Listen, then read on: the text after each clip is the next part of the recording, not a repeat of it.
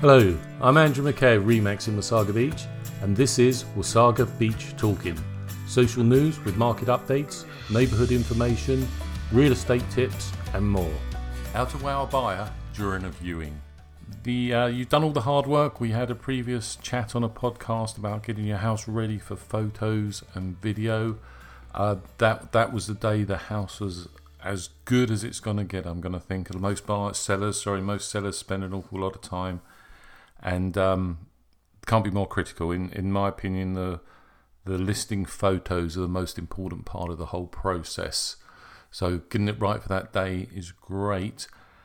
The hard work doesn't stop there. You want to try and have your house as guest ready, as show ready every day, especially just in case there's a viewing. But if you know there's a viewing, get it ready. Spend the extra time. You, there's competition out there. There's not only your listing and no matter if it's a seller's market, you still want your house to uh, to ping and uh, beat off the competition. Anyway, uh, I've got a checklist here. It's all about checklists uh, for wowing a buyer during a viewing.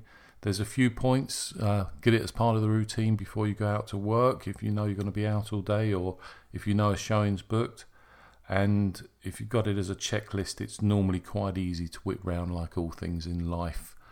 So um, if you've got any comments, if you'd like a copy of the checklist, uh, please comment below or send me a message. If you're listening to the podcast rather on directly rather on social media, then obviously just get hold of me, call me or email, text me, and I'll be more than happy to get this over to you. Anyway, it's a bit of a point by point. I'll expand when necessary, but it's all common sense. It's all common sense, but sometimes life gets in the way. I think we know that that you've been listed for two, three, four weeks, and you have to live in the house, especially if you've got family. So I, I, I realise, we all realise that it's still a home, it's still where you live. But that little bit of effort, as I said, can really help.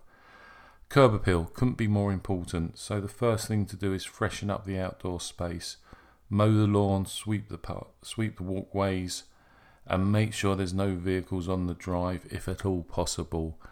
Uh, you can't do much about the neighbourhood, but you are in control of the curb appeal of the house, and it's absolutely critical.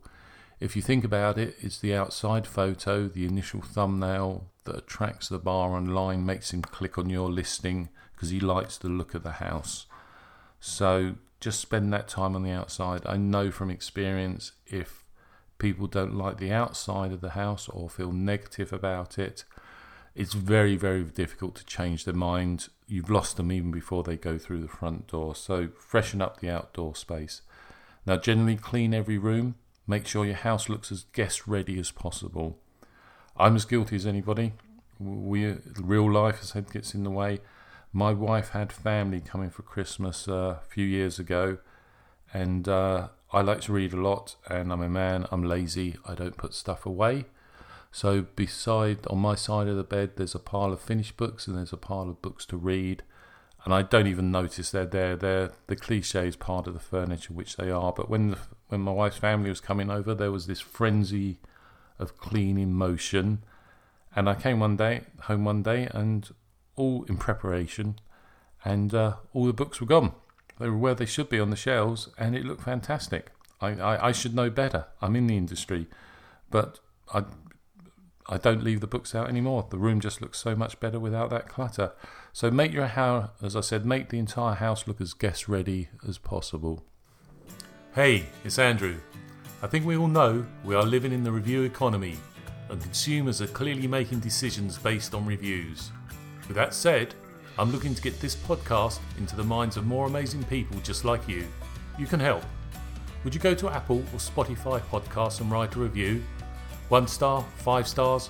Make up your own number of stars, but please go to Apple or Spotify and write a review. I'd really appreciate it. Thank you in advance. Now let's get back to the show. If you have time, reduce clutter. It's not clutter, it's what you live with day to day. It's part, you, know, but it is to a buyer. So just reduce the clutter if you can. Now you're going to be packing anyway when you move. So even before listing, it may be worth, and I'd highly re- not maybe worth, I highly recommend packing a lot of stuff up, packing that packing that clutter, the non-essentials for day-to-day living. You then don't have to worry about it when viewings are going on, and you've started your packing. Uh, you can store the boxes in the basement or the garage. People expect that, that you know, if the garage isn't as clean and tidy as it should be because there's stuff packed in there. Buyers generally tell expect that. Basements, unfinished basements, or a room in the basement is ideal, or just hire some outside short-term storage. Critical if you can get pets out of the house, dogs obviously, um, and remove any bowls and bedding. Right, you then turn on all the lights even during the day. It just if it gets a bit, it just makes the house look good. That that that's the main thing. And in line with that, open all the curtains and blinds except for California shutters. They're, they're a very desirable feature, uh, not inexpensive feature of houses, and bars like to see them. The vast majority of bars, and they should stay stay shut but open to let in light. If that's not a contradiction, so the slats should be open. Uh, the, the most important room after the outside space for curb appeal is most probably the foyer. So spend some time making that especially making sure that area is especially clean and uncluttered. It's the first room, so to speak, that the buyers enter. You know, it's you can overlook it. You can have your own shoes and boots, especially during the winter, hanging around. You've you've you won the bars over with the curb appeal. Don't let yourself down with the first time they step into that house. Uh, uh, hand in hand with that first impression when they come in is smells, odours. Uh, cigarette smoke is a huge no-no, it really is. Uh, but cooking smells, you know, try not to cook just before a viewing. It can smell strong. It can put people off, even if it smells good. Not everybody has the same tastes. Uh, but be careful with using um, air fresheners. One or two plug-in ones are great to give some ambiance, but I know buyers if there's smelly candles or loads of air fresheners, they immediately think somebody's trying to hide something. Uh, so try and avoid cooking just before uh, before the sh- the day of the showing. Not easy, I know, but, but if you can, if you can, that would be great. Uh, just stepping back a bit, if you've got any maintenance issues, let myself know if I'm your realtor or let the realtor know even before listing. Get them sorted out. The bars are going to discover them anyway, and they may turn a tap on, a faucet, sorry, I should say, during a showing. And if it's dripping everywhere, they're going to one an easy fix, but they're going to think, oh, they don't look after this house. So, any easy maintenance issues, sort them out before you list. Anyway, as I said, that's a, a, a, checklist. You rush through it a little bit. It shows how easy it is to do on the day before every showing. If you'd like a copy, please do contact me. Cheers.